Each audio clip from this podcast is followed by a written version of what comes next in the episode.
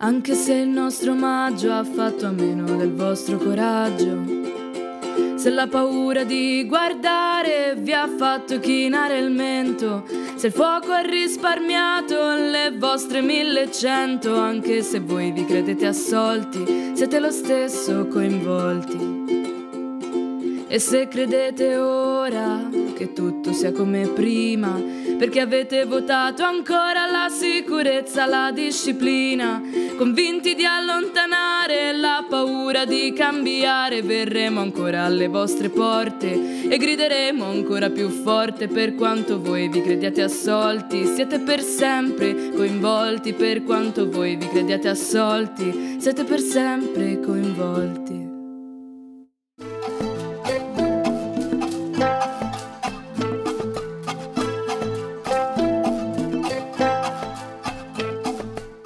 Questa era Canzone del Maggio, il secondo brano di Storia di un impiegato, uno degli album più politicamente espliciti della discografia di Fabrizio De André. Storia di un impiegato fu criticato dalla sinistra per essere troppo moderato e dalla destra per essere troppo di sinistra. Resta tuttavia, a detta di molti, uno dei migliori della sua produzione. Trattandosi di un concept album, ovvero un album nel quale i brani sono legati fra loro a livello di significato, Faber racconta la storia di un impiegato appunto che arriva canzone dopo canzone a comprendere che l'unico modo per cambiare le cose è attraverso un'azione collettiva, una lotta comune per certi aspetti. Il periodo di riferimento è quello delle rivolte studentesche del 68, vissute in prima persona da Fabrizio. In particolare Canzone del Maggio fa riferimento all'inno delle proteste del maggio francese che unì per la prima volta le proteste degli studenti a quelle degli operai e che dalla Francia arrivarono poi in tutta Europa. Faber quindi rivisita in italiano quel brano che accusa chi rimane a guardare e non agisce,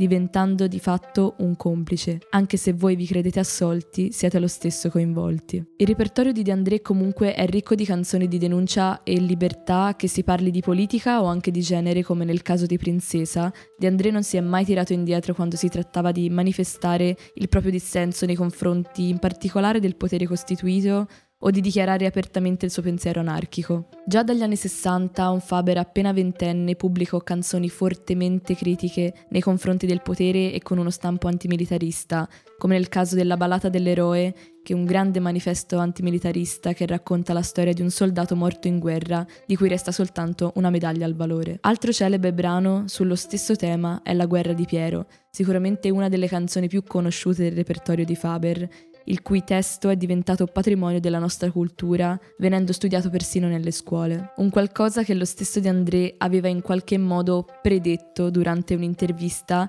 nella quale disse che non è facendo canzoni contro i conflitti bellici che si eviteranno le guerre, tuttavia esse entrano a far parte del patrimonio culturale di un popolo, dunque possono essere un buon deterrente. Il desiderio di Faber di dar voce a persone che la voce non l'hanno avuta sempre restando nell'ambito antimilitarista o bellico, nasce fin dall'infanzia.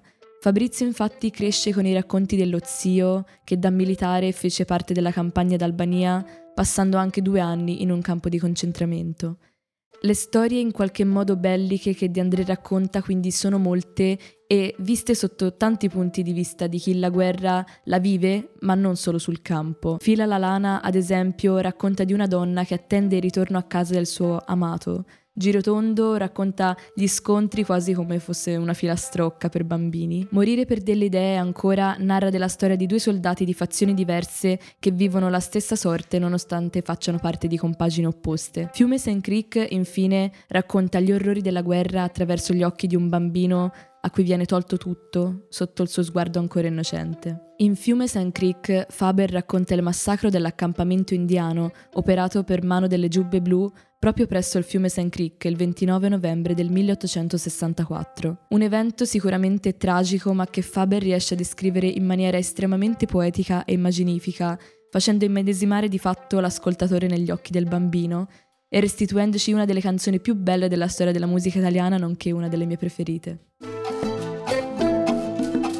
Io sono Calypso e questa era Voce di protesta.